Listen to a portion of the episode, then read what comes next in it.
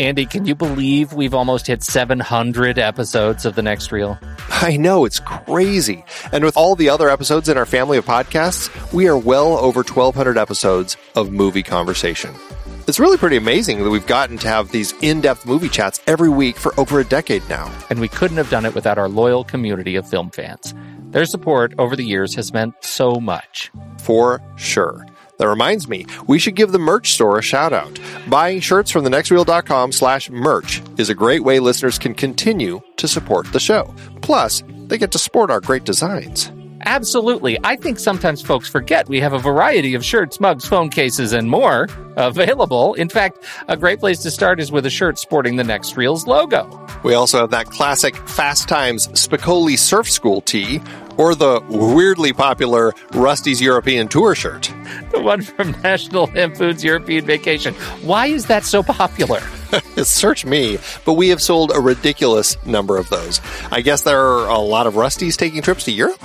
We're always adding new designs based on movies we've covered, like our brand new design for A Streetcar Named Desire, featuring a streetcar named Desire.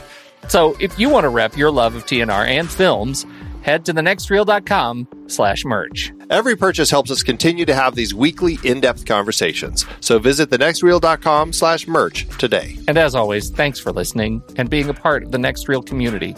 We've got lots more great movie chats coming your way. It is hard to believe that we have been having in-depth weekly conversations about movies since two thousand eleven. Oh, I know. You're telling me. Producing this show week after week requires a ton of work behind the scenes. If you'd like to help support our efforts, one easy way is by using our originals page when shopping for books and movies that we've covered.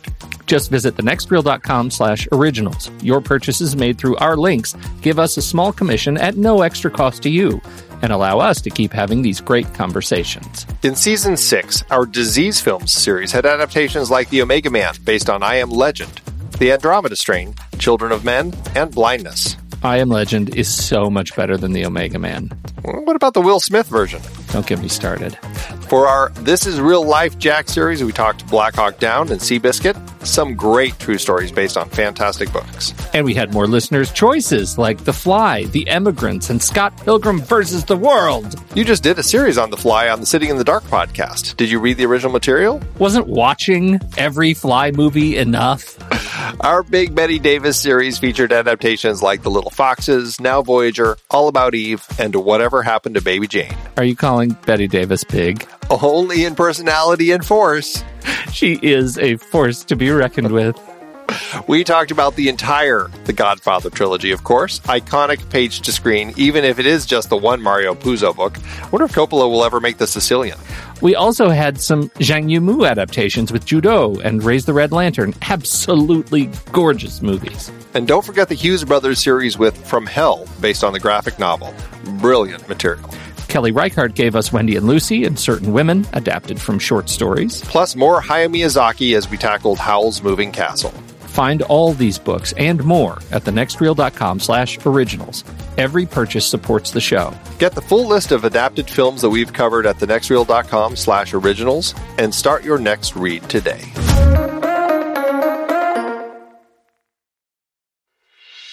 I'm Pete Wright. And I'm Andy Nelson. Welcome to The Next Reel. When the movie ends, our conversation begins. In just a matter of seconds, you're going to hear a classic episode of this show from back in the day when we called ourselves Movies We Like. It took us a while to settle into the show's format, so you'll notice some differences as you listen to these episodes. For instance, it takes us a bit of time to actually get into the conversation about the movie, things like that. But we're still proud of the conversations about the movies themselves, and we think they're worth keeping in the library. So enjoy these episodes from our back catalog. And you can become part of our Discord community, learn more about the show, and find out how you can become a supporting member at thenextreel dot com. So thank you, everybody, for downloading and listening to The Next Reel. We appreciate your time and attention, and we hope you enjoy the show.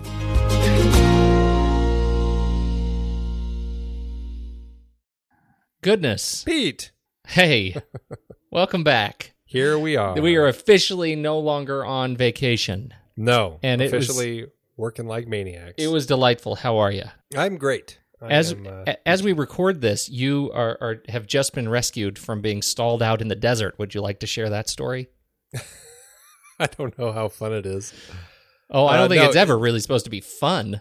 Yeah, no, it's just production in the desert in the summer when it's one hundred ten out. Uh, oh, we've dear. just been filming a, for a T V episode, and the picture vehicle, of course, broke down the, the uh, camper van, and so yeah, I got to stay out there a few extra hours waiting for things to get sorted out, and they're still being sorted out. But you are you're, sneak off to you do sneak this. off to podcast. That's great. Oh, it's all about your allegiances. Work I am. That's right. That's right. Shh, don't tell. Uh, I, I too am back. I have not been stranded anywhere. I, all my flights were just about on time. It was really uh, quite good. But of course, after being gone for so long, the emails and notifications are up to my eyeballs. Uh, so I'm just muddling through that. But I do want to talk about a couple of pre-show things. Man, mm. did I read books. That's good. I read so many books. I want to talk about them. Not all of them in detail, but I have to give you the update. Okay. Num- number one, I did it, Andy. I finished all of Ian Fleming's Bond books. And how many was that again? You would ask that. I think it's like fourteen. I think it's fourteen total. I, and it's it's a little bit it's a little bit kludgy because one of the Bond books was uh, Octopussy and the Living Daylights, and it's actually a series of four four short books uh, or novellas, including Um, Octopussy and The Living Daylights and a couple of other ones that are all kind of tied into canon. And so that's not an official full-length, novel-length thing that Ian Fleming wrote. And so the, there are, I think, thirteen of them that are part of the extended series and then that short series of shorts. And they were all universally, in my opinion, uh, better than the movies by a wide margin, with the exception of the reboot of Casino Royale, which was really right on target. Um, and the worst of the set, and I say that qualified, the worst of the set was uh, uh, for um, uh, Spy Who Loved Me, which was atrocious. It was terrible. It was seriously bad and offensive. And, you know, all of these things were were reasonably racist, horribly sexist. Like, you go into it knowing that, but but the the Spy Who Loved Me was over the top and, and and just absolutely dated and offensive. And it's not even really a Bond book. Bond is a is a character that comes in in the last kind of quarter of the book, and so it's it's not good. That's uh, the one written from from the perspective uh, this... of of a Bond girl, right? Yeah. So it it's it was a mistake. He Fleming actually noted to his publisher that this was a mistake. I should not have written this, but you know, do what you want with it. Interesting. Uh, and it was terrible. So that was and that. That's actually and that's actually one of uh, Roger Moore's better movies. Yes, absolutely. And which which is interesting that they they borrowed from the book only the name. They everything else was written sort of whole cloth. Interesting. Uh, so I did that. Then I read um, uh, Nothing Lasts Forever by Roderick Thorpe. Now, you know what this is? Nope. Die Hard. Ah, yes. That's right. Andy, man, I didn't even know it was based on a book, this Die Hard, but I'm telling you, this book is great. Roderick Thorpe, uh, Nothing Lasts Forever. It is a great, great book, and it's exactly what I wanted out of this adaptation. Like, I can, I love both of these properties, the book and the movie. They both are fantastic standalone and and are are beautifully adapted uh, for one another. The the only thing that is is substantively different than than the movie is the uh, they only change a couple of names, but but the main character is actually the father of the woman in the tower, rather than the struggling, you know, soon-to-be ex-husband, right? Mm. Uh, and so he was a World War Two pilot. The book was written in the seventies. He was a World War Two pilot. He is a, an older man. And uh, so to hear all of the great narrative of him running around barefoot, shoot the glass, I mean, the whole thing, um, all of that is played out with this kind of gray-haired older man, and it makes for a, a much different, kind of more intense Uh, story. Uh, the the book that was uh, adapted for Die Hard two is called fifty-eight Minutes. It was by Walter Wager, and I haven't read it yet, but it's it's on deck next. So that's that. The other thing, go ahead. Is that sorry? Is that Walter? Wa- uh, I think it's Walter Wager, as opposed to Walter Wanger, who I thought you were talking about, because he was the guy who produced some uh, some films that we had talked about. You're exactly right. It is Walter Wager. Yeah. Yes, I'm glad you said that because I, you know. I hear way, and it just ends in jur. I don't know why. Uh, the other thing that I read, and this was because of Steve uh, Sarmento, once a future king, I I had started Ready Player One, Ernest Cline's book, uh, a long, long time ago, and I didn't really connect with the first chapter, so I kind of put it down. But he told me, he said, do it, get it again, read the book, you're going to like it if you get all the way through it. And he was absolutely right. I really enjoyed it, and um, I was absolutely connected with all of the pop culture references from my youth. Uh, and that was a really fun read in preparation for Steven Spielberg's two thousand eighteen film of the same name.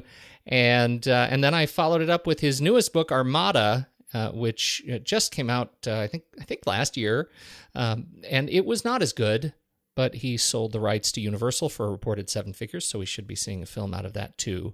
Um, and so it was good. It was, it was pretty much, you know, any movie, any story where the main character is a kid who plays video games, and it turns out the video games were training for something else. Mm. That's pretty much what this book is. Spoiler. We spoil movies. And then uh, non-book related, Andy, I just have to get this out there. I have now watched B V S Doge, uh, oh, yes. the Ultimate Edition. Oh, you have? I have. I have. I've watched it twice, and all the behind the scenes uh, on the um, that came with it. Wow. Andy, I know, I know we'll get letters. I I really liked it. I re- and I know I was already the one on the show that that that liked it more than all of you haters. I, hey, don't call us all haters just because we didn't like it as much as you. I liked it. I enjoyed the movie. I had some issues with it, but but I, well, I didn't hate it. Well, you should see the Ultimate Edition, because I'm telling you, it it is... I feel like I feel it's a little trite for me to say this because of the Twitter sort of sub meme that's going on. I was gonna but say, were you the Twitter guy? I was not the Twitter guy who who started this, but I, I feel like uh, I, I trust Zack Snyder more. Let me say that it was a it was a dramatically uh, improved experience. Wow! Can you think of when was the last one that the last movie that you saw where the director's edition or the the extended edition dramatically changed the film from, you know, bad to great or, you know, good to great? Do you remember an experience like that? God, I'd have to go through all the different director's cuts I've seen. I mean, recently, like I know Terminator. We just talked about Terminator two and, yeah. and that little bit. It was already great, but I think that the addition of uh, the bit with the, the chip in the head, it was gradier. Well, I've, I really, I mean, they filled so many, they made these characters, they made every one of these characters real characters, right? There, there wasn't anything that was just fluffed in there. And, and I think the, uh, um, they, they really built a, a story of intrigue and suspense that, that didn't feel shoehorned in there at all. Um, and there, I still had two pretty significant problems that they didn't resolve, um, but they made them a little bit softer. Um, as a result. So I, I really think it's worth seeing.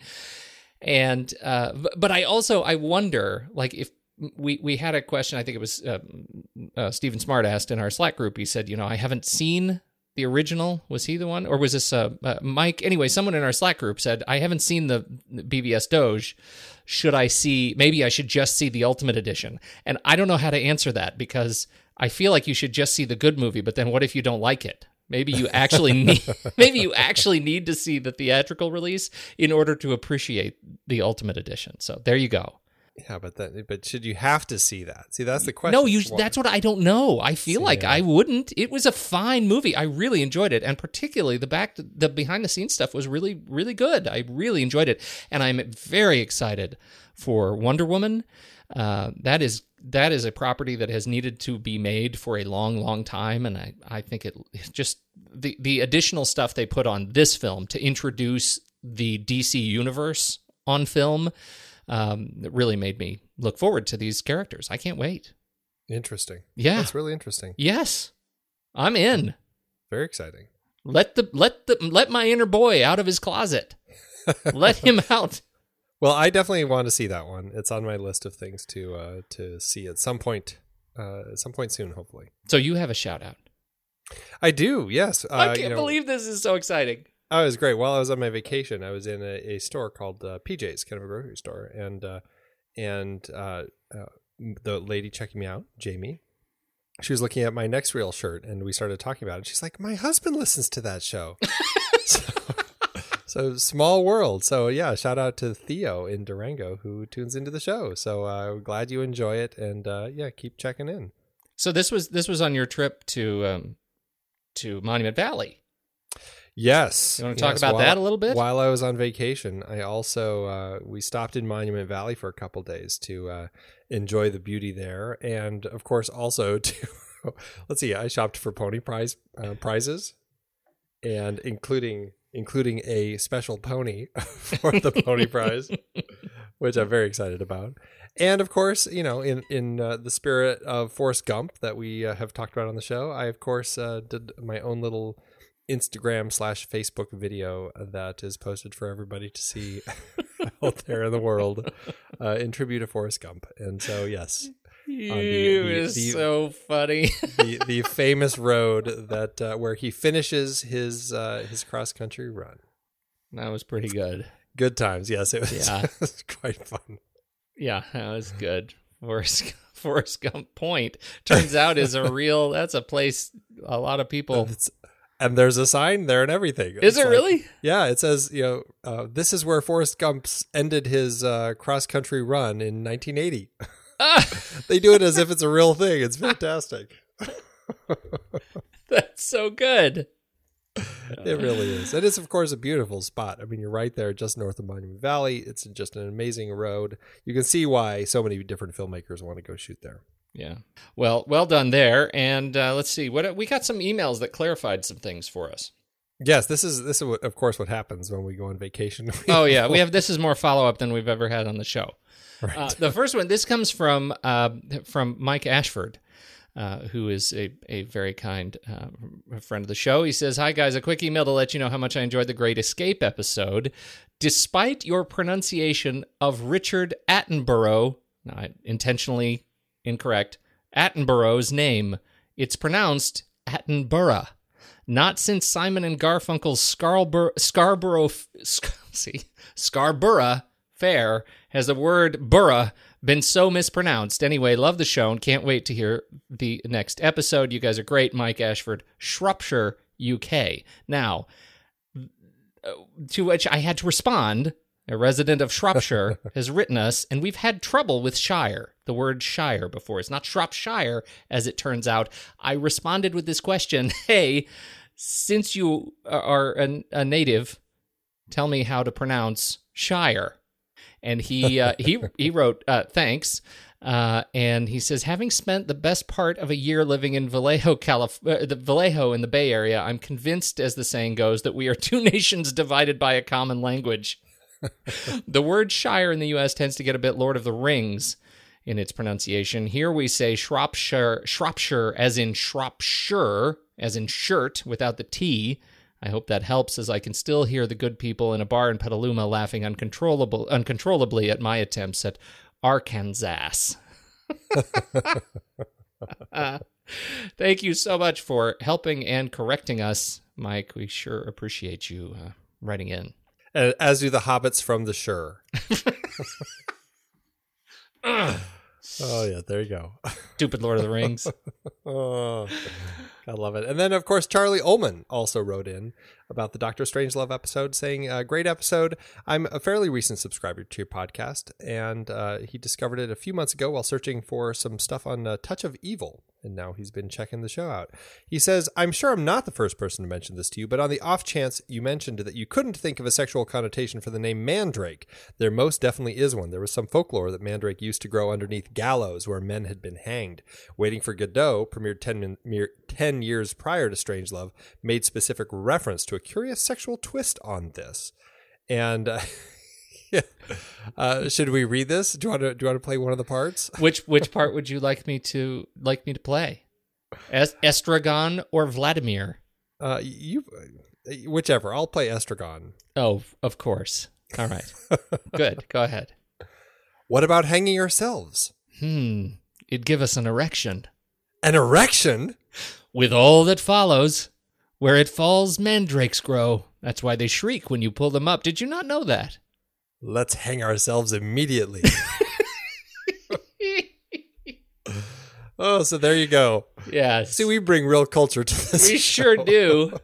Oh, and we were going to have some ow. Waiting for Godot on uh, on this Andromeda Strain episode. Uh, and then we had something. Uh, the good Ben Lott uh, has written in with uh, with uh, a little bit of um, I don't know. Is this prehistory? It's uh, it was a great find, regardless of what yeah, it is. It was. But yeah, he sent us a, uh, you know, in honor of us starting to talk about first shot, last shot of all these different movies, he found a link on one perfect shot d b dot com where it's a an article about the, you know, basically somebody had created this Vimeo link uh, where he compiled a whole bunch of different films, like five plus minutes worth of films, first shots and last shots, and put them side by side so that you could look at them and really kind of see what the director was saying with that. It was Jacob T. Swinney who put that together uh, a year ago over on Vimeo. Very interesting to look at and see, and I'm glad that we're talking about that now. Let's tell the people where we're from. Where are we from? This is The Next Reel, everybody. I'm Pete Wright, and that there is Andy Nelson. Hello. And we spoil movies. Tonight on the show, the second in our two thousand sixteen series on disease films with a sweet little ditty from nineteen seventy-one, Robert Wise's The Andromeda Strain. Before we get into that, you should learn more about us at the next reel dot com, subscribe to the show in your favorite podcast app, or join us on YouTube. Follow us on Twitter and Facebook at The Next Reel. And if you've ever found yourself stuck on a flashing red light limbo, then you're just the sort of egghead who's ready for The Next Reel's Instagram hashtag ponyprize, hashtag guess the movie challenge. And with that, let's take a trip through the xenon lamp scrub to burn off the outer epithelial layers of our skin, then make our way down to level four, where Games Master Stephen Smart is waiting to tell us who this week's winner is. Hey guys, and welcome back. While you were away, we had four films and three winners. First of all, congrats to At Cotton Signs, who got Slapshot from nineteen seventy-seven. And then congrats on a double win goes to At Brendo sixty-one, who guessed The Carpetbaggers from nineteen sixty-four, and Foreign Correspondent from nineteen forty. And then to finish off, congrats to At Fegfee, who got The Brilliant Out of the Past from nineteen forty-seven. As always, a new challenge starts on Monday. So thanks guys, and see you later. At long last, we return with The Blot Spot. Uh, a friend of the show, Ben Lott, has written in with his uh, feedback on a couple of films that we've missed. Yeah, first up, uh, it's both of our uh, vacation challenges. Yeah. Doctor Strangelove. He says, Doctor Strangelove is a brilliant film that made me laugh a lot, and yet it had something to say as well. The cast is spectacular, and I love how they play it mostly serious, allowing the script to provide the humor. It was actually my first time watching it, so I'm glad you picked it, Andy, to get it off my list of shame. I can't say it's my favorite movie after the first watch, but it certainly impressed me a lot. Your rank four, my rank fourteen. That's fantastic. Yeah, that is fantastic. I, I'm, I'm, I can't wait till he watches it again. That's I'll right. bet it climbs. Uh, before that, he had uh, he'd given us a, a blot spot on Paranorman. This was my vacation challenge. He says, while I greatly respect the skill and dedication it takes to do stop-motion animation, I don't usually like the look of it. Add in the fact that Paranorman is horror-themed, and I probably should have hated this movie. But the story was so strong, I actually really enjoyed it. I was stunned when they turned the tables, and with only a few frames of the film, I went from looking at the zombies as bad guys to feeling sorry for them. I was also impressed with the message of embracing forgiveness and compassion instead of prejudice and hate, something we really need nowadays. Your rank eighteen, my rank thirty-nine. Not a bad showing for a horror stop-motion film. Yeah, and I think all in all, I'd say that this vacation challenge has certainly proved a little stronger in Ben's minds than any of our guilty pleasure challenges. I think so. Well, frankly, and in our minds too. I don't uh, want yes, to speak indeed. for you, but... I think that's fair to say. And finally, we've got one more. Uh, this catches us up. I think this catches us up with everything from that we missed over vacation, including this one, our poorly calculated show on the Omega Man. For many reasons. For so many reasons, because we can't do math.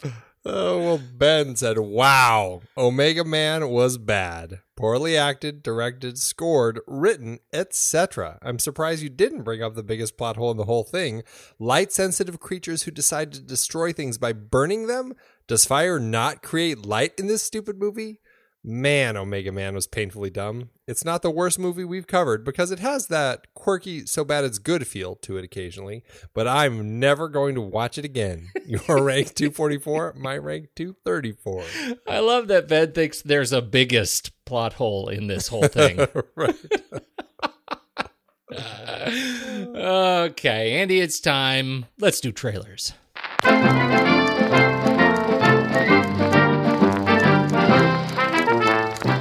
want to go first? I, I feel like you. This has been one that's been banking up for you. It has been. It has been. Yes, I'll go first. Uh, I'm excited to talk about my trailer. It is the third. I don't know if it's the final, but it's the third of uh, the. Uh, what are we calling these? The Uh, Dan Brown series trilogy. Yeah, it's, the, the, well, it's no. I'm Robert sure he has something. Yeah, uh, yeah. I'm sure he's got some other fancy name, but yes, it's it's all these stories about uh, Langdon as he kind of pursues, uh, you know, a a crime or a criminal in uh, using a bunch of ancient histories to do so. And this is, of course, Inferno, Tom Hanks's uh, next big thing. If you're not counting Sully, also his next big thing, uh, but the, but this is the, the the Ron Howard next big thing. Um, it is uh, it and it looks pretty interesting. I actually am one of the people who kind of enjoyed Da Vinci Code. I uh, never read any of the books, but I did enjoy the movie. Um, I didn't care so much for Angels and Demons, um, but this one it looks really fun, and it's awfully fitting for a disease series that we're talking about right now, because it's essentially this this inferno plague that somebody has created, this virus that they are going to unleash on humanity and destroy a huge chunk of the population, which I think is uh, really funny considering what we're talking about. So um, it's got all the same all, all the same stuff going on in this as in the other ones. You know, I've got to get to to Florence. You know, and just like the things that it just, you, you never hear, you know, a uh, James Bond type actually saying. But I, I think that's what I kind of like about these Langdon stories is that, uh, you know, he's he's solving these crimes through uh, through these ancient uh, texts and ancient paintings. And and it's this weird level of puzzle play that uh, that all these people seem to be doing, which seems kind of absurd, but at the same time, I really do enjoy it. So, um, and of course, Tom Hanks is in it. And uh, yeah, I think, and David Koepp is screenwriter on it. So, I mean, it's got a lot of stuff going for it. I'm looking forward to it. I'm definitely going to check this one out and uh, have some fun with it. What do you think? Oh, I, uh, I was thrilled, uh, of course. And I actually liked all of the, the Robert Langdon stuff. I liked all the books. I liked all the, I just like it all. I, I don't care who he's talking about. I'm, it's, I, I'm in. Um, I was very excited to see Felicity Jones in this. I just love what she, uh, what she does. I like Ben Foster so much, and Irfan Khan, who uh, I, uh, you know, I feel like I, man, he's he's been around for a long, long time. This Irfan Khan, but Khan, but he was um, most recently for me. He was in uh, Jurassic World, the the industrialist owner of the park. And uh, I he he flies a mean helicopter. Yes, and of course, Life of Pi. I mean, I loved him right in, right, right. in Life of Pi too. I mean, he's just one of those guys who you know, Slumdog and, and yeah, yeah, I mean, so many things. Yeah, so many things. But I just really like that guy, and I I'm excited to see him in this one as well. It's a, a wonderfully international cast, uh, and uh, I think it's uh, I think it's going to be great.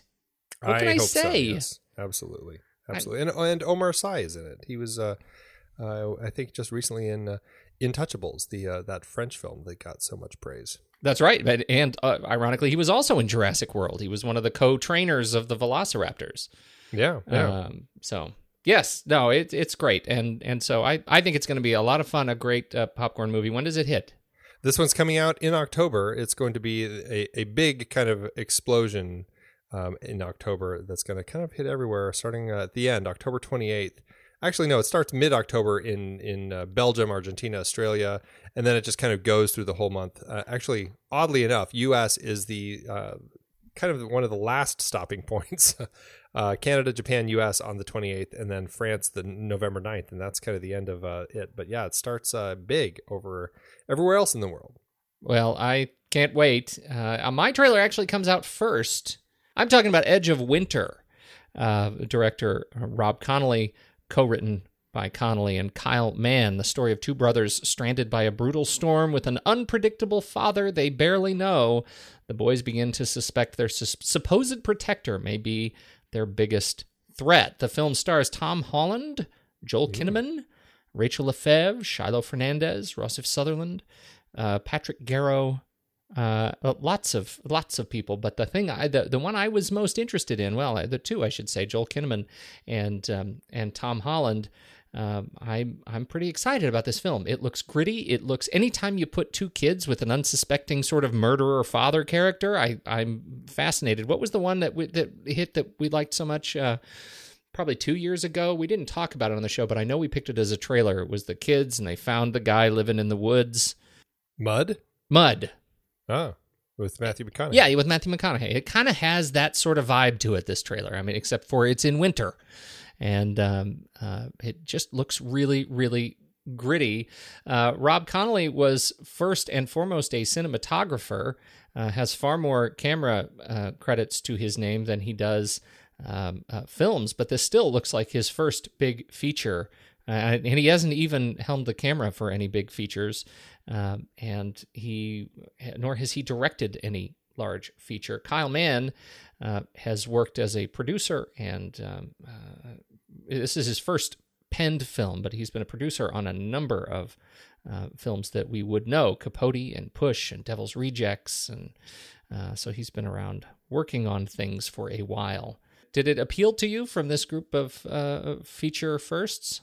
It did. I mean, it, it looks it looks like one of these these creepy stories. Uh, you know, it, I don't know. It, I do get troubled with kids who kind of feel like obligated to go do something with an adult who tells them so just because the adult's an authority figure, like a parent or something, and you just know it's going to end badly.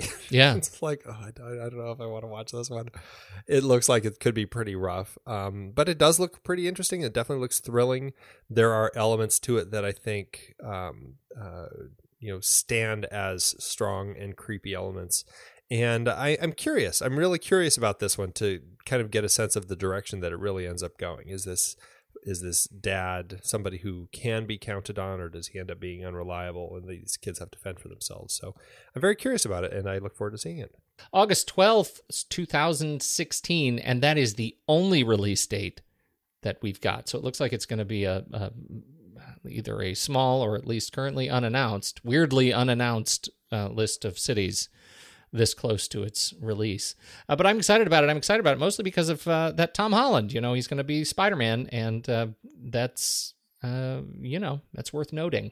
Excellent. I'm looking forward to seeing him in something other than Spider-Man to really get a sense, because I don't think I saw him in anything before. Did you see uh, Captain well, America? Wasn't he in? Did he I? was in uh, Locke. He was in Heart of the Sea. Well, he was in Locke, but he was a voice on the phone, right? Yep. Yep. So I, I I heard him, I guess. You heard him, yeah. Didn't impress, didn't like, go, wow, I, he's great. Yeah. And what else did you say? Uh, In the Heart of the Sea. Didn't see that. That was that, the uh, That would the explain movie. It. That was the whale, yeah. I need to watch right. that.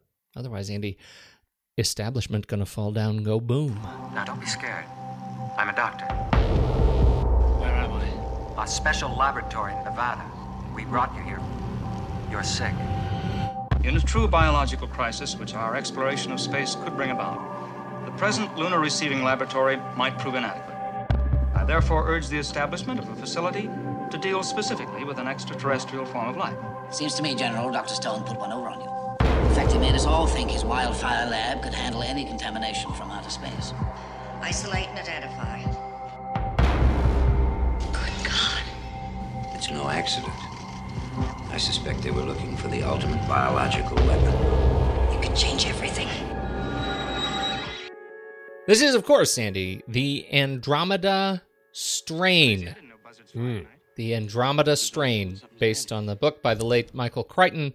Uh, this was directed by Robert Wise, screenplay by Nelson Gidding, and stars Arthur Hill, David Wayne, James Olson, Kate Reid, Paula Kelly, George Mitchell, Raymond Bieri, Kermit Murdoch, you go Kermit, Richard O'Brien, Peter Hobbs, Eric Christmas, and a few others. Uh, this was uh, this was a story of a uh, a rock from space that happens to have a little green silicon alien on it, and it kills a town, and that's why we're talking about it. Mm. How'd it hit you, Andy? I saw this uh, for the first time sometime in the last ten years or so. I, I rented it because it was one that uh, I don't know if it's in a Crichton kick. I can't remember exactly what it was that I was doing. Um, but I enjoyed it. I mean, I, I do enjoy the story. I think it's really interesting. Um, it's not the most uh, gripping film. I uh, I definitely feel that Robert Wise um, would go through these uh, periods where he really focused on on uh, the process of things, and I definitely appreciated that in this film. Yet it didn't uh, make it a film that I ended up loving. I found it interesting. I enjoyed it. I think it works, um, but yeah, it never fully got me captivated.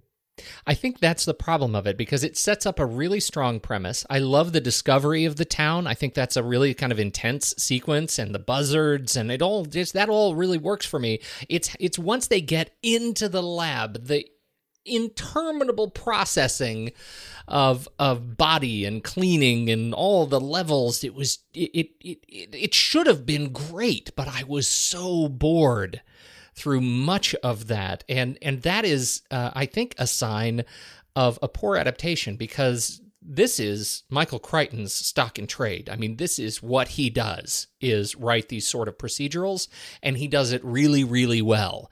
And I think uh, that, uh, I, you know, hell, I even liked Sphere. You know what I mean? Like that's that's kind of where we are. I think that this is this is his uh, his domain, and and I think the adaptation just did not do justice to the source material, uh, which I think as a novel really holds up even to this day. And and so that was a that, that was a challenge I had, particularly because I liked so much about the end. I think the end, the intensity of the end, which really allows us to capture the, um, the kind of I, I think the heart of. of the material, which is, you know, we're the technology has run amok. We we fear strangers, and um, that we have to um, uh, somehow uh, overcome our own sort of man-made devices and and stop the bomb from going off. The ticking clock element here, I think, is really intense, and I, I like that element a lot. Um, and and I, I wish there had been more of that in the, you know, hour and forty minutes in between the beginning and that point at the end. Well, it's funny. Um, so you've read the book, it sounds yeah, like. Yeah, yeah. So I've never read... It's been a long I, time, I should say. I haven't read a single Crichton book. I've never read anything of his. Oh. Um, yeah, somehow I've managed to skip them all. I don't know exactly how I did that, but yeah, I never got on any of the uh, any of the bandwagons when they kept coming every time a new movie would come out. You know, he talked about the way that he wrote this book as if this whole thing was real. He wrote it as if it was almost kind of a, a science textbook sort of thing, where it was just kind of explaining a situation. He wrote it very um, kind of withdrawn from the characters, just very, um, very focused on facts. And uh, like he even went so far as to create a completely fictional bibliography at the, in the back of his book. He put um, imagery in there and and kind of computer printouts in there to make it feel like this was just a real thing, and he was basically just an author documenting exactly what it was that had happened, um, which I thought was really interesting. And I actually, you know, without having read the book, I actually felt like the film and the script uh, basically did exactly what Crichton was doing with the book when he wrote it. This is um, some filmmakers um, who took the work and said, okay, this is how he wrote it. Now we are going to write it as if it's a documentary, and we're going to basically kind of document this process of what happened over these four days and everything that these uh, these people had to go through in order to basically save humanity. And I thought that it was a very interesting process and a very interesting way that they went about it in doing so. Still, I don't think it completely worked. Um, but I, I from... From the perspective of not having read Crichton, I certainly can appreciate that uh, Robert Wise and Nelson Gidding chose that direction to adapt to this book. Yeah, I do too. I, you know, for me, it, it, I don't know. It's I can see why they they chose to adapt it. I just feel like they didn't capture what the the source material really wanted to tell us. And and and this is the connection to Westworld. You know, he wrote and directed Westworld in nineteen seventy-three, and that film reads very much to me like an apology to this. That that is this is that's the the message, the underlying message uh, around technology and fear is all about Westworld, and it it is everything in Westworld that comes from that does not is is what is missing in the Andromeda Strain in terms of just the heart and soul of of the film. Yeah, no, I, I definitely agree. I mean, I have plenty of problems with Westworld, and I'm really glad yes. that they're readapting it because the movie is um, full of issues. I have problems galore with it. As fun as it is, um, I, I'm really excited to see what this uh, recent remake is going to be like for T V. But um, but yeah, I, I mean, I think you're right. And going back to Robert Wise again, and I mean, just when I watched this again this time, I'm like, this is exactly what he did in Star Trek: The Motion Picture. He yep. spends so much time focusing on all these details and elements and things that make up the process of, of people doing these things that it just makes it interminable. And you're right. I mean, the whole middle where you're watching them go through the process, you know, they say it's going to be, I can't remember, six hours that they have to go through these processes uh, in order just to get down from one level to the next level. But God, and why did they show us all six I, hours? I know, exactly. That's what it feels like. Oh, it's just, yeah, I mean, there could have been another way. There is another way that it could have been done. And yeah. he just chose to do it this way because he, you know, seems obsessed with it. Well, and, you know, obsessed with it. Yeah. Also, they, they put an awful lot of work into that set and, and into the, and, and it felt really like a, a Kill Your Darlings moment. Like they just fell in such love with so many elements of the production that they forgot to cut for sake of story. That's what it, it really reads to me. Like they just wanted to show Show us every button, every button push, every click, every one of those fantastic computer, um, you know, early computer animations that they were building.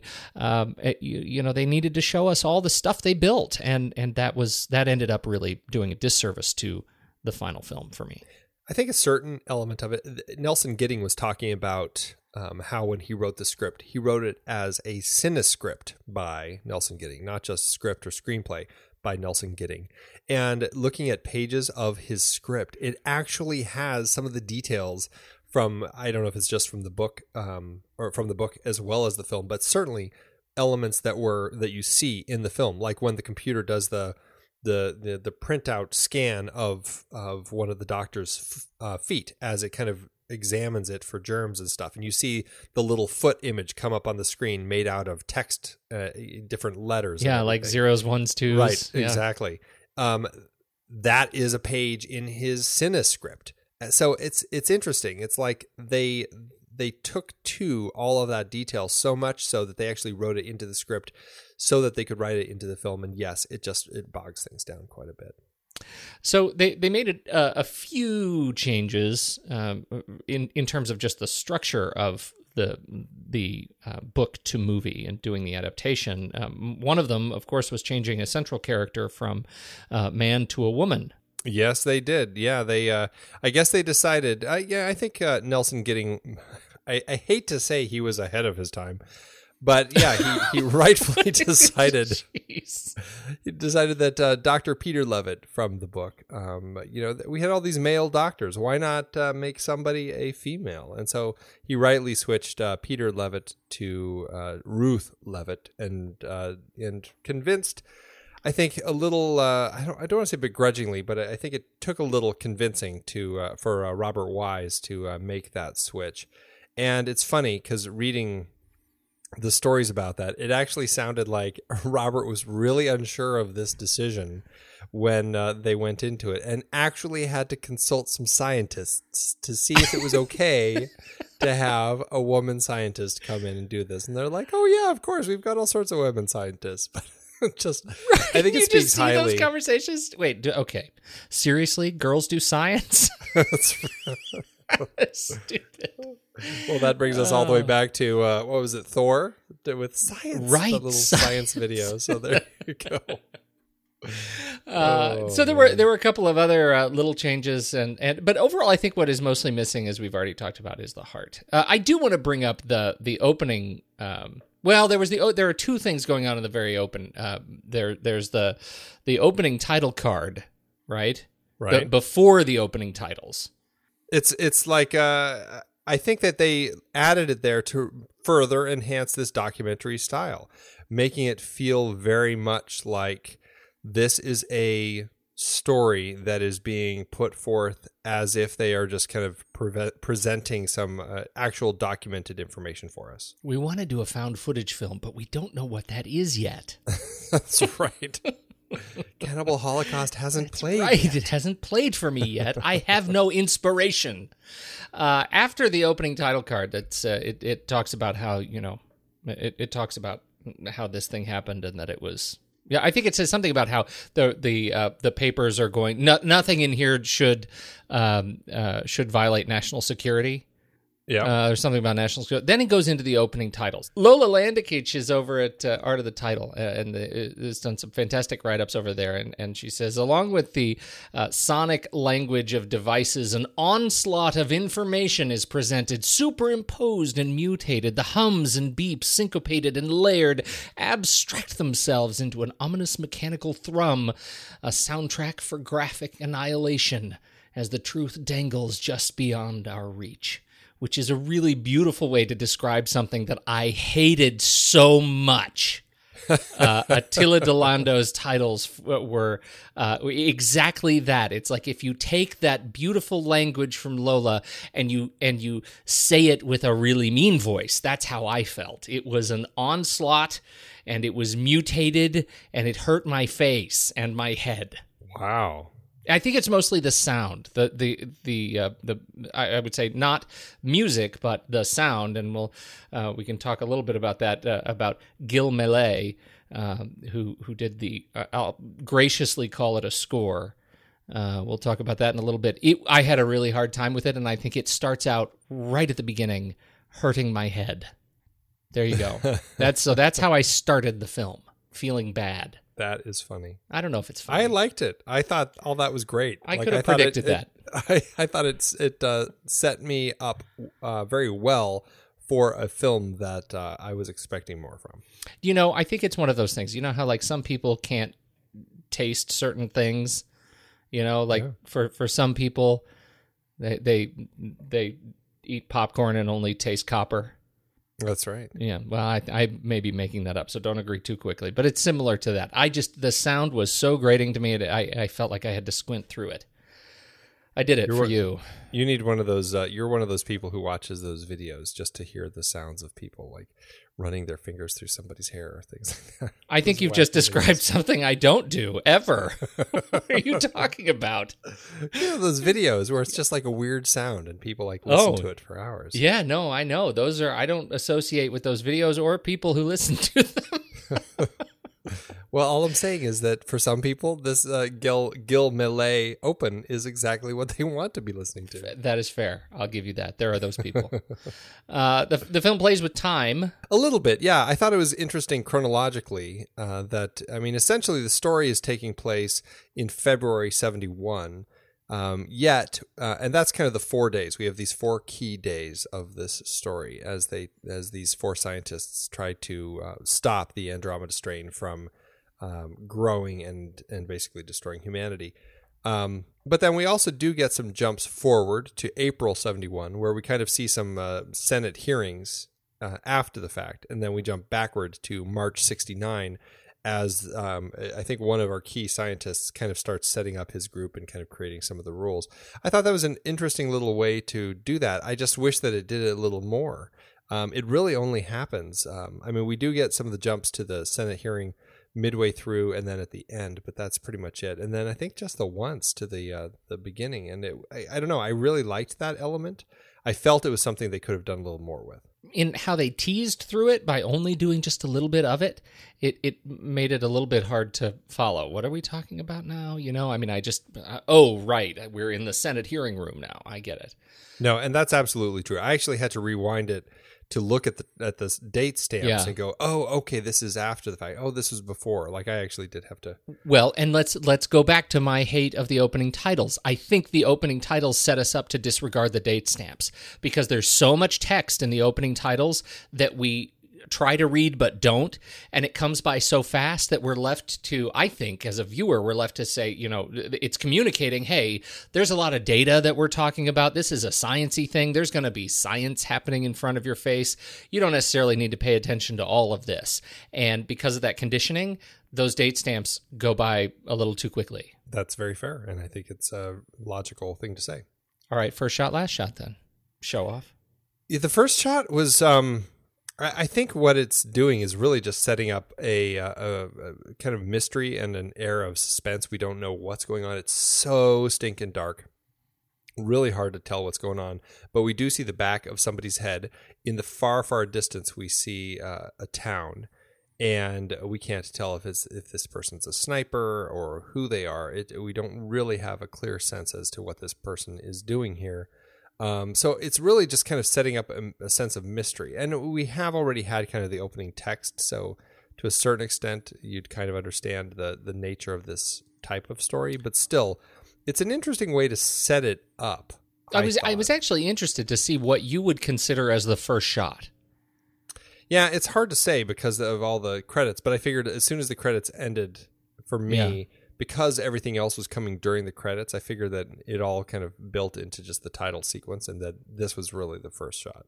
Okay, and that pairs with uh, the, the final shot, which I guess we have two choices here, too. Uh, we have the the final shot of the... It, it, they're back in the Senate room. I think that's the final human shot.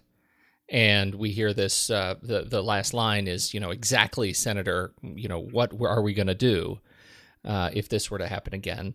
And then it sh- clo- goes to the cl- to the close-up of the crystalline structure, uh, the, the sort of silicate that we were introduced to earlier in the film, mutating and growing. And on screen we see, you know, three hundred ten thousand times magnification, then nine hundred ninety-eight thousand times magnific- magnification, then six oh one appears on screen. six oh one represents when the computer has hit an overload because it's getting too much data from what it is measuring. And finally, end of program, disengage. Uh, demonstrating again that overrun. The computer has failed and the movie is over. Which, uh, to me, kind of had a little hint of, uh, you know, this is this is the sort of thing that maybe we need to be a little more prepared for. We're not, uh, you know, our, our systems that we currently have aren't expansive enough to really handle it. Um, and, uh, you know, we need to be uh, watchful. Uh, that was kind of the sense I had. Yeah, you know, for, for me, and, and I don't think, this doesn't seem like a pairing that, um, you know, Wise probably thought too much about, right? First shot, last shot. When we when we look at some of those fantastic uh, first shot, last shots in the video that, um, you know, that uh, Ben Sw- shared Swinner with us, done, yeah. Swinner stuff, um, you know, you can see there's some real intention around it. I don't see a whole lot of intention. What I find interesting about it is the first shot opens on what we eventually learn is a military uh, attempt at at you know, containing whatever is going on, evaluating the situation. And that is a very much a human construct. And then the end is the, the computer that can't handle what is going on, right? So nothing that we have created, no system that we have created, no human solution, no technical solution is able to handle what is to come. Um, and so it, it is it is the Kobayashi Maru, you know, it's the no-win scenario. And that's, that's for me, very much what uh, what this film is about. That makes sense. Let's talk about the cast a little bit. Yeah, it was interesting. Robert Wise, in order to really stick with that um, documentary feel, he he opted to kind of cast um, unknowns, or at least people who weren't big stars, like Gregory Peck, things like that. He opted to really kind of go for faces of people from theater or who had been bit players, things like that. And I thought it was an interesting choice, and I think it works because it does it does kind of keep you a little separated from the actors because you don't know who they are. You're really just trying to kind of absorb them um, from afar without having any experience with them beforehand. Yeah. Uh, so who sticks out at uh, at you for you? Uh, we start with Arthur Hill. Arthur Hill. Uh, you know, I mean, I, I think if anyone sticks out to me, really, it's Kate Reid. But, I mean, I did enjoy Arthur Hill. I mean, he seemed kind of like the uh, the leader of the group. He had a, a sense of things. Um, I, I don't know. I, I guess talking about the heart that, you know, the story was missing, um, again, I, I really felt like I could have used a little bit more to help me connect to all of these characters. I just never really kind of got into any of them exactly. Um, but, I mean, I did enjoy him. And, you know, he had been in a number of things. Um, but yeah, this definitely, in, including actually Michael Crichton's Future World in seventy-six. Right. Right. Um, and he was actually the narrator of uh, Something Wicked This Way Comes, which I didn't realize. Which was fantastic. Yeah, absolutely. Well, I, I don't know. I say that Um, but then I think about it and I'm like, well, I, it was fantastic when I was exactly. I was just going to say that I may be speaking way out of turn. I haven't seen it since I was ten, so whatever. Yeah. yeah. Uh, he was in the uh, adaptation of Rabbit Run.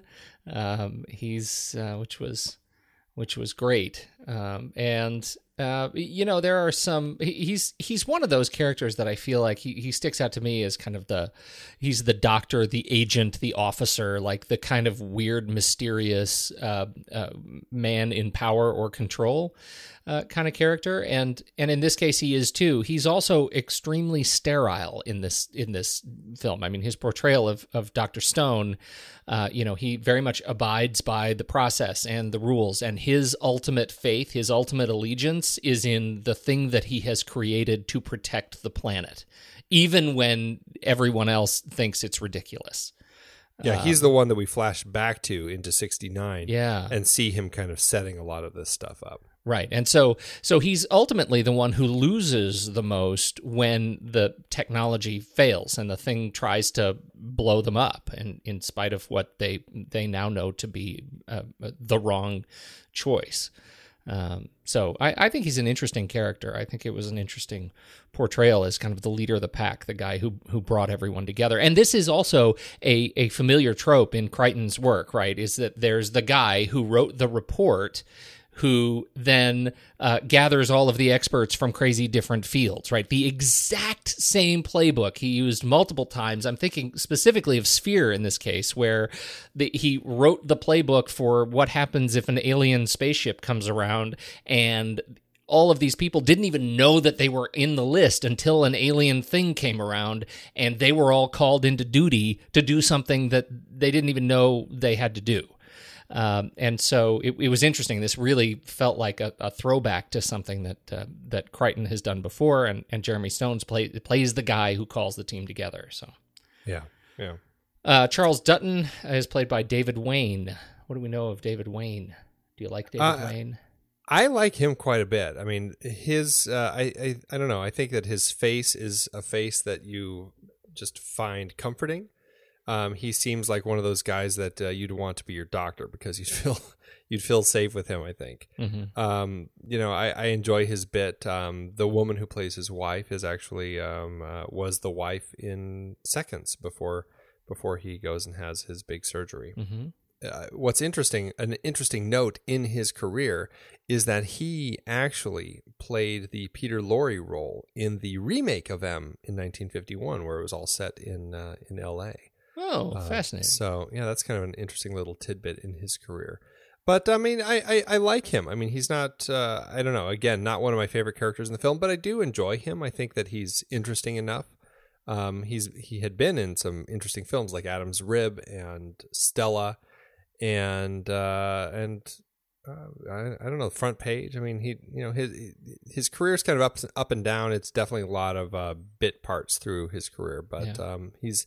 somebody that I do enjoy seeing on the screen. Well, a long career, uh, forties to late eighties. Yeah. Uh, before he passed away in ninety-five. Uh, James Olson plays Mark Hall. Little Jimmy Olsen. I, I guess they called him that.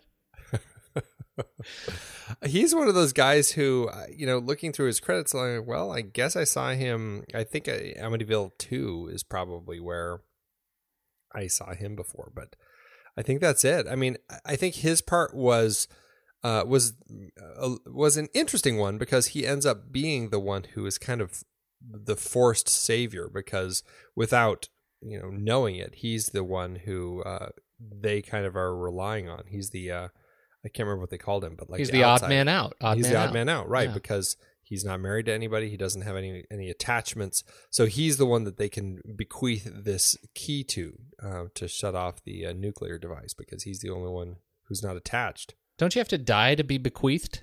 I, I don't know. Do you? Then I guess he's bequeath, not bequeathed. Yeah, I think bequeath is kind of dark. Well, he's he's given, but yes, you're, you're right. Here's a funny thing. You want to hear no, a funny it says, thing? Bequeath, pass something on or leave something to someone else. Oh, so technically. Well, there's subtext. There's yes, no subtext okay. in a dictionary. Andy, right, fine. I actually really like James Olson. He was the he was the medical doctor, and I think if anything, if if there is heart to be found in the uh, the sterility of the rest of the lab, it's going to be in the office, in or in the um, in the doctor's uh, theater, right? Yep. This is where we have our uh, our nurse Paula Kelly and uh, James Olson working together to figure out how what is in common with an old man who drinks Sterno and a little baby uh, who is found crying. The only survivors from this town where everybody else turned to dust. Right. No, and it is it's interesting. It is interesting. I think that is actually one of the one of the more interesting um, you know, storylines in the film. And and I enjoyed following him. And I enjoyed his the way he portrays the sort of passion of his work. You know, let me just get back into the lab. Let me get back to these to my patients, you know, and uh, while everyone else was just focused on the rock. But without knowing it. Yeah. Luckily he didn't, because Uh, if he had been in there more often and taken care of the baby better, the baby would have stopped crying and would have yeah. died. That's right. Kate Reid. You want to talk about Kate Reid from the beginning. I just, I really enjoy her. I think that it was smart to switch a role to a female, and I think that she ended up being the one who's the most interesting. I think she's given a lot of fun lines, a lot of personality and zip, and just that that sarcasm. Um, she comes across as somebody who, I don't know, I, I think she just works really well as this character in the film. Um, I mean, we talked about her in Atlantic City. She was in that. Mm-hmm. But um, I, I don't know. I, I think that she's just one of those actresses that does kind of have a way of standing out. And I think there's something about her look here, the way they really dress her down with her science outfit, um, to just kind of make her be this, um, just this person who is just uh, there to get her work done and, uh, you know, complain about it as needed. Yeah. Oh, she was grisly. I think, you know, I, I it's a little bit unfortunate because that middle sequence takes so long. I, I feel like some of the the complexity of her character is a little bit lost. I love that she is, um, she's epileptic. I, I I love that part of her character. I think that's really interesting, and and I think they you know they play it so soft, like her and her red light, like discovering the red light and and um, missing the red light on the, the red flashing signal on the computer screen. Um, it's uh, it, it, if you're not really paying attention, it could pass by, and you're not quite sure how they how they figure stuff out without that clue, without the clue to, to uncovering that she's epileptic. Yeah, that's a very critical part of the story, and um, I, I think it's really interesting. And it is one of those ones where it's like they they, they could have spent a little more time focusing on that. I, I guess I didn't have that much problem with the focus on it. It just might have been um, one of those things, though, that could have um, just been built up a little bit. Because by the time um, Doctor Hall kind of figures out the thing, it it doesn't... I don't know, the way that he figures it out and sorts out the plan, it it it seems to kind of deflate some of the um, the crisis caused by it. Yeah, that's true.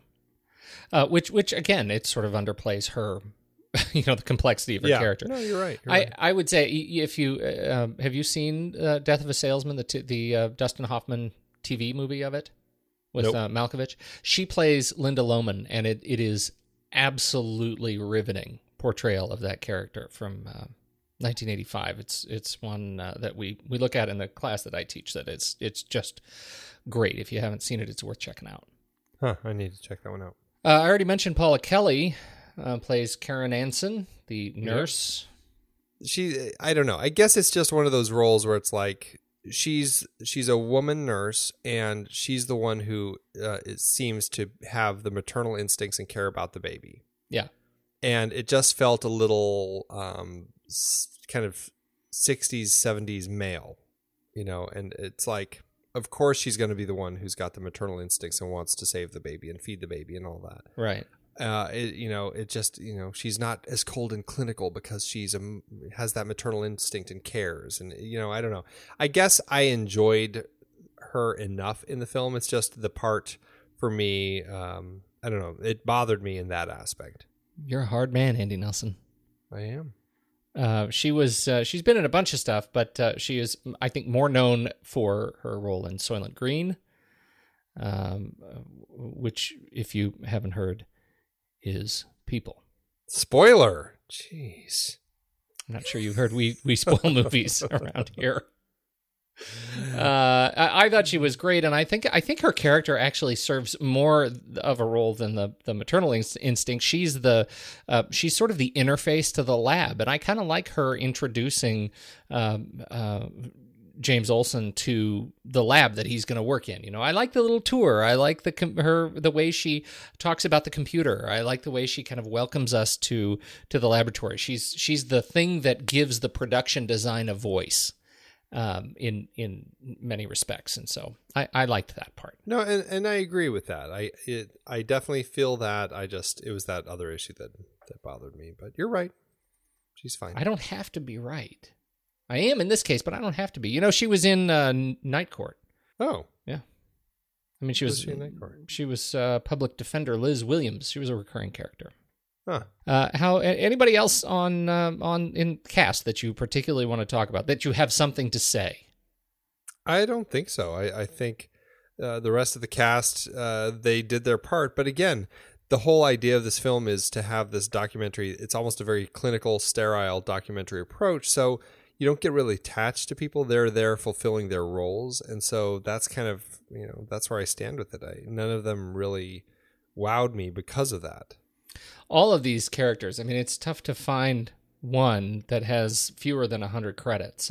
Many of the credits after these after these films in the seventies were, um, you know, uh, T V, um, with the exception of Kermit Murdoch, who ended up with just a few credits uh, until the late seventies when he passed away.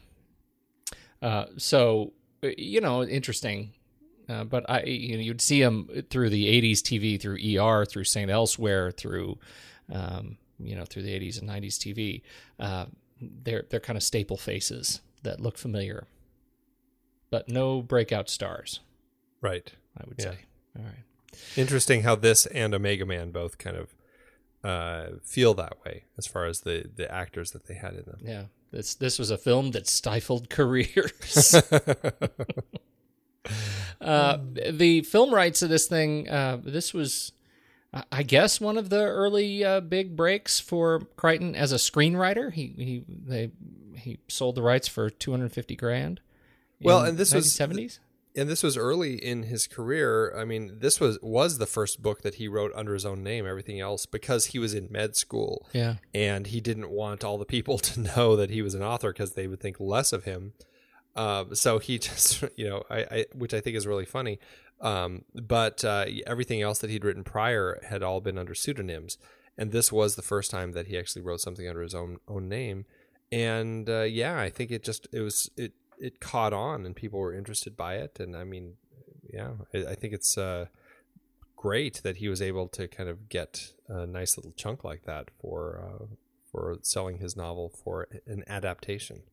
And a fun, it was a fun book. It was a, a much more fun book than the film ended up being. Um, cinematography, uh, man, this was this was like a demo reel for the split diopter. Yes, right? Yes, it was. There was a lot of it in there, and that was. Uh, um, I, I don't know. I don't know if it was Richard Cline who was the D P or if it was Robert Wise. I know Robert Wise had a lot of say in doing that because he really wanted to make everything kind of visible. Um, again, kind of that documentary approach. He didn't want it to necessarily feel like he was picking and choosing. Um, so yeah, you really have split diopter all over the place and split screen. I mean, it's, and it's interesting split screen too. It's not just straight up, you know, two halves of a screen. There would be like little floating boxes and other boxes that would kind of join them or float around them and everything. It's pretty interesting. It, I, I enjoyed seeing what he did with it. I really did too. I think that the there's a really interesting segment uh, as the team is searching the town uh, in which they use split screen to show what the team members are looking at as they're looking at it without taking the camera off the team member. So You'll right. see a floating box of a of of you know a hazmat suited team member peering through a window, and then what is in that window shows up in a separate box next to them, so you can see what they're looking at, and then it'll disappear as the team member looks in another direction or opens a door. You'll see what they see uh, in there, and I thought it was a really interesting way to unravel the town for us, uh, and it's something that I don't remember ever seeing used in that way before. I thought that was really clever. Uh, I, I agree. I, it was really unique to kind of see it done that way. And I, I mean, I just loved the way that all the little boxes were moving around. And to a certain extent, it reminded me of the Thomas Crown Affair, um, and like the way that they used split screen in that film, um, which I think to a certain extent was, uh, uh, was I don't know if it was, it was new and unique, but I did like how they did it, particularly in the opening of that film. Production design, Boris Levin. What I found interesting was that he actually worked with Gidding as Gidding was kind of working on the script to kind of co-develop some of the story elements in the uh, that were both in the script and then eventually in the set. I thought that was an interesting way to work, that you'd actually kind of bring the production designer in to kind of figure out, okay, so how would we do this? And then work to kind of piece the world together. Not something you hear very often, so I thought that was uh, fascinating. I, I don't want to spoil the numbers, but did you get a sense of what I had read is that the lion's share of the budget of this film actually went to the lab, that it was an, an uh, over large for what they actually needed, but that he wanted to, uh, that Wise really wanted to make this um, a, a feel like a complete universe. And so they which, spent a lot of money on this uh, on on this set, which is funny because you've got the, the core tunnel, which you see it's the curved tunnel that goes kind of around the central core, and you see it. And I mean, they just repainted it every time you were on a different level, so it always felt like a different level. But it's interesting because you never see much of it other than a small stretch of it at a time. So it doesn't feel like it's that huge of a set. So right. It's kind of interesting. It's not like you watch them as they run around, you know, a three sixty loop around this thing or anything. Right, right. And um, then there's the central core, which, I mean, they did actually have to break the stage floor uh, to build down and then make it tall enough so these guys could be climbing the ladder and everything. But even then, they brought in Al Whitlock, who's an, an amazing matte painter Uh, from the era to kind of finish, and he did the whole top level of that, and uh, it was pretty interesting. Uh, I mean, I really liked this world. I thought they did a great job of putting it together. Yeah, I did too. I thought it was beautiful. I just it just felt like maybe they, you know, they just went a little overboard in some places where they didn't need to. I'm just yep. saying, uh, like particular, uh, in particular, the security system that protects the core was terrible. Yeah, these lasers that they have for uh, for what was it for you know small mammals that they, it detected in there yes. to take them out so they didn't destroy anything. They are the slowest lasers in the world. If a small mammal gets in there, they would never hit something. They would never hit anything because they, yeah, they're slow and they're uh they're just they don't aim very well. No, Even when no. they have time, they don't. There is no aim. Uh, though I have to say, the shot to the face. He takes a shot to the face. James Olson oh, yeah. does, and it burns a hole in his cheek and then another in his hand, and both of those looked very painful. Yeah, they looked rather disgusting. It's like all of his skin blackened, and it just looked kind of uh, dead. Charred. Was, yeah, and I mean, obviously it hit him pretty hard because he could barely make his way out. It was, uh, uh, those were some serious uh, laser shots. Very serious, those that did accidentally, luckily hit him.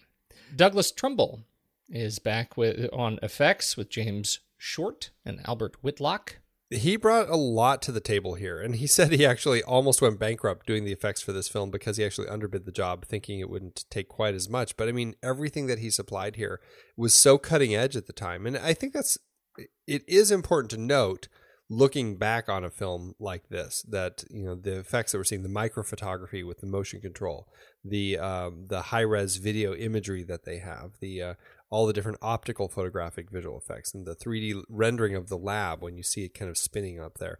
All that stuff was new at the time. And so it really kind of set a bar for effects. And Douglas Trumbull, I mean, he's a guy who had been doing this um, since he started with some of these films like two thousand one. I mean, it's just amazing. And the stuff that he would do, um, like in Close Encounters, I mean, he did some just really fantastic work. And the stuff he does here is is also solid. I think the issue is, again, Robert Wise spends so much time focusing on it that it kind of uh, pulls us out of the story. Yeah, I totally agree. Although one of the highlights that, that is just so troubling in this film is how they handle lab animals. Ugh. It's it's really hard to watch. Uh, and and I was I, I had to question, given the era, whether they were just killing animals for the film. It actually I, it was unnerving. I absolutely thought so too. And it, I mean, it does say right at the beginning, all all the treatment of the animals was under uh, the watch of the whoever it was, A S P C A. But nothing um, else in the beginning was true. How are we supposed to believe that? Well, what's what's funny about it, I think, is is looking at what they're doing in nineteen seventy-one and thinking about what they would do in a film today. Would they would the even the animals animal rights group have let them do what they did? Because essentially they practically killed these animals. They they uh, sucked out all the um, oxygen and pumped in C O. And in the process of that, these animals had nothing to breathe, and they were basically going into asphyxiation and suffocating to death. Death, and we're watching these animals actually die, look like they die, and then as soon as the, the you know the edit cuts, we we're not seeing them flashing them with um with oxygen blasts that they would use to kind of revive them. And you know Robert Wise says, "Oh, and then the animals got up, and it was like nothing ever happened." Like I'm sure that's how it seemed, Robert. But yeah, Robert, time, let's go. Like, I, I've got a sixty-eight Chevelle parked in the lot, and it's got a vacuum hose to the exhaust. Let's go ahead and try that with you. See how it feels. Right, exactly. I have a feeling there's a little more to it than, uh, oh, yeah, they just popped right back up. It's like nothing yeah. ever happened. Really unnerving. That's because they can't tell you how awful it was. Yeah, it's a monkey. It's a rat, you dummy. Oh, it's it is horribly troubling to yeah, watch. Yeah, it was really, it, yeah, it was very troubling. Um, yeah. uh, but also really added to the to the uh, the overall fabric of the film. And it was, you know, when that happened, it sort of wakes you up. Uh, it, no, absolutely. Yeah. I mean, to that end, it serves as purpose in the film, right? Yep. Yep. Yeah, that's what it, it was supposed exactly. to do. Yeah. Shall we talk more about the music that I hated? I I guess we don't have to say a whole lot other than, I mean, I think Gil Mellé obviously did exactly what Robert Wise was looking for, which is creating a, a score that was not a musical score. It was just sounds and soundscapes and just interesting vibes that kind of came through to kind of, uh, you know, set us uh, set us off a little bit. I mean, it was it was very um, uncomfortable to listen to the stuff that he put forth. For me, in the context of the film, that meant that it worked. But I can totally appreciate the way that it is making you feel. It's not something I would ever listen to on its own. I'll well, tell you that much. Yeah, I was going to say, how does that fit in your soundtrack rotation? I uh, I can't imagine that Robert Wise would hear my my frustrations with it and and call that anything less than a win, given the film. Um, it is really uh, unnerving soundscape. Um, that that you know, I mean, you, the the argument can be well made that uh, it it served its pers- purpose by by setting me off in such a uncomfortable space. What's interesting is that he's listed with uh, credits spanning over a hundred films and television works, and in the in the list of stuff that he's done, this is listed as the first, which makes me think it might be the most popular film. Maybe not the most popular score, but it does make me wonder, like, what the rest of his uh, scores are like for those other uh, right. nearly you know over a hundred projects. Right. I don't know how much I'd want to jump in and uh, tune into them. Uh, how'd this do at award season? Well, you know, it did get nominated for a couple things, and I think that's kind of what happens uh, with these uh, with this sort of film. It did get nominated for Best Art Direction, again by Boris Levin, along with William H. Tuntke and Ruby R. Levitt. It did lose to Nicholas and Alexandra, and it was uh, also nominated for Best Film Editing by Stuart Gilmore and John W. Holmes, and it did lose to The French Connection, which uh, I think is uh, fair to say for that one. Um, I, you know, and just, I, I guess it's worth pointing out, as a former editor himself, uh, Robert Wise, I guess it speaks to his direction that he ended up um, directing a film that brought its editors to an Oscar nomination because, uh, you know, he knew how to tell the story tautly, and uh, these guys uh, did a great job for him. Yeah, yeah, absolutely. Uh, the thing was remade in two thousand eight. Have you seen it? No, we did mention that briefly last yeah. week, and I, you know, I haven't seen it. I didn't uh, in, from then to now. I didn't seek it out. Um, I just didn't hear much great about it, so I kind of left that one alone. But uh, I don't know. I mean, it's one of those things. I, I don't think a remake was a bad idea, but it didn't sound like that was the one to do it right. Yeah, it was. It, it's a little bit jarring. I've only seen the first hour and a half um, because that's the only part that's been uh, bootlegged. It's tough to find. Like, you can't just buy it. it. It's not an iTunes thing. It's not on Netflix. It's, you know, which maybe is telling. Uh, but it does star some interesting people of television lore. Benjamin Bratt uh, is in it. Krista Miller, uh, Luis Ferreira, uh, who is, you know, obviously in our f- favorite uh, Dawn of the Dead remake. Uh, young Rick Schroeder plays Major Bill Keane. Uh, Eric McCormack from uh, Will and Grace fame. Daniel Day Kim from Lost fame. Um, so it's it's full of these people. Oh, Andre Brower is in it. Andre Brower actually plays uh, General Manchek. Uh, so it is it is interesting, um, but it's it it just doesn't. Um, y- you know, it, it, I'll tell you what it does do. This is this was my first the the first thing I noted. Man, do they move through those five levels? Oh, nice. Oh, it's so fast. They just, they show him scrubbed. They show him on the xenon light. They show him covered in soap. It's like a car wash. It is, they just stand on this thing, and it's, it's, it's like the opening to the Jetsons. Uh, it, it's really funny. And so uh, they just got right into the story. Uh, you know, Viola Davis is in it too, of all people. Oh, she's, wow. she's actually, so it's, it's full of some people that I really like. Uh, it just, uh, um, you know, it, it ended up being kind of a half a story. I really would like to see this thing done well. It's, it's, I, I think it's a pretty good story, and and it, this wasn't a terrible movie. Um, it it certainly was no Omega Man. Yeah, right. Absolutely not. What do you think? You want to do the numbers? Yeah, let's do it. Uh, this film, I, it did okay for itself. It was released March twelfth, nineteen seventy-one.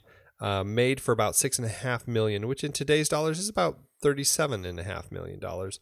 And then it ended up grossing at the domestic box office about uh, just under twelve and a half, which is just over seventy-one million. So all told, the film ended up making an adjusted profit per finished minute of about two hundred sixty thousand. Oh, that's all right.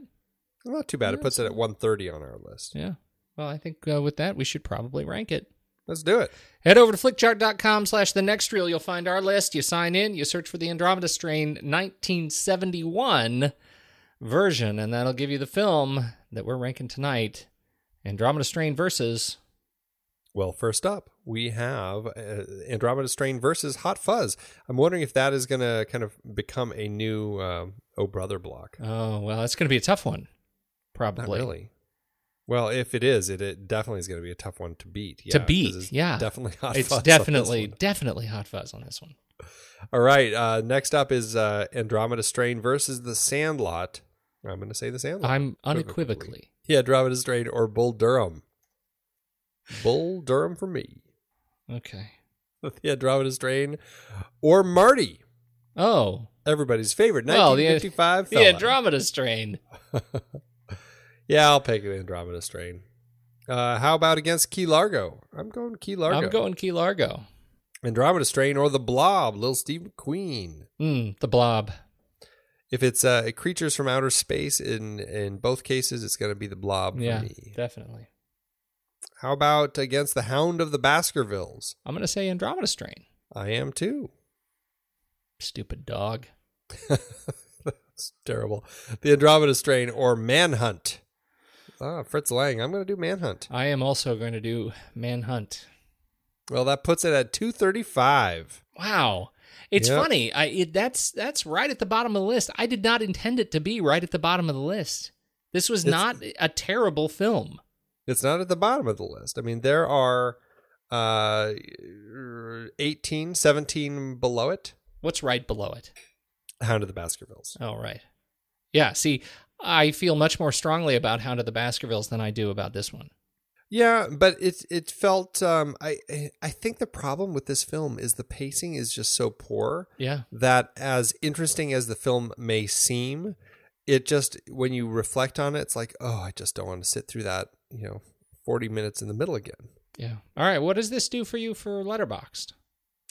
You know, I gave this a three star. Uh, I feel like uh, it might be more of a two star, though. Wow. I this was a strong meh for me. Yeah. I think you may be right. I was cataloging this as a three-star because it's so middle of the road. Right. Yeah, I'm going to stick with three stars. This is a three-star movie for me. Okay. All yeah, right. I'll, stick I'll with let that. you do that. I'm I'm being the uh, the waffler, and I'm going yeah. two. All right. Uh, so that's it. That's uh, that's where we are for The Andromeda Strain, the second in our disease film series. Uh, I, we've got a lot of great movies coming up, though. What do, where do we go from here?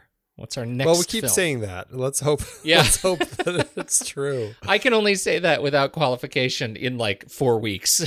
Yeah, exactly. So we'll see. Exactly. Well, next up, um, I'm looking forward to this. It's uh, Romero's The Crazies from seventy-three, which I've actually never seen. I've only seen the remake, so I'm really curious to go back and re- revisit this little bit of George Romero um, post uh, zombie and just get a sense of uh, what he was doing with this one. Yeah, I, I am looking forward to this one as well. I also have never seen it, uh, and so definitely spoke too soon about all the great films coming up. The jury well, is officially out. Maybe it will be. Uh, it's gonna be uh, it's gonna be a fun one to talk about. Uh, we do have before that. Oh, you guys, you and Steve uh, went out and you saw a, a, a concert. Yes, we did. And we're gonna be doing a. You guys have a little uh, short coming up to talk about the music of John Carpenter. Which, please, I hope was better than the music of Gil Mellé. I, if it were a concert of Gil Mellé, I don't think I would have attended. I know nothing else of his music, but uh, if if he was playing any bit of Andromeda Strain, no thank you. So, you, you want to give us a little preview? I, you could sing a little bit if you wanted. I think it's just what's interesting about uh, John Carpenter, and we talk about it, is, uh, you know, I mean, I, we've talked about three of his films, and his scores have never completely wowed me. I think that's fair to say. Um, however, what uh, became clear to me as we went to this concert is he sure knows how to put a theme together. And and while he may not be able to really put a whole score together that ca- carries an entire film, he comes up with some pretty iconic themes. And his music... Um, it's it's a very uh, I don't know it's a well-defined uh, musical genre that he's almost created. It's very easy to kind of uh, pattern after it. We talked about it in in, uh, in Paranorman. I mean he, he's one of those guys who's created a a style, and I think it's pretty interesting what he's done. And it was a fun concert to see, and it was definitely fun to talk to Steve about uh, his music and some of the stuff that he's done. Well, I can't wait to hear it. There you go. Until then. Excellent. I'm going to go to bed. All right. I'm going to go knock back a few cans of Sterno.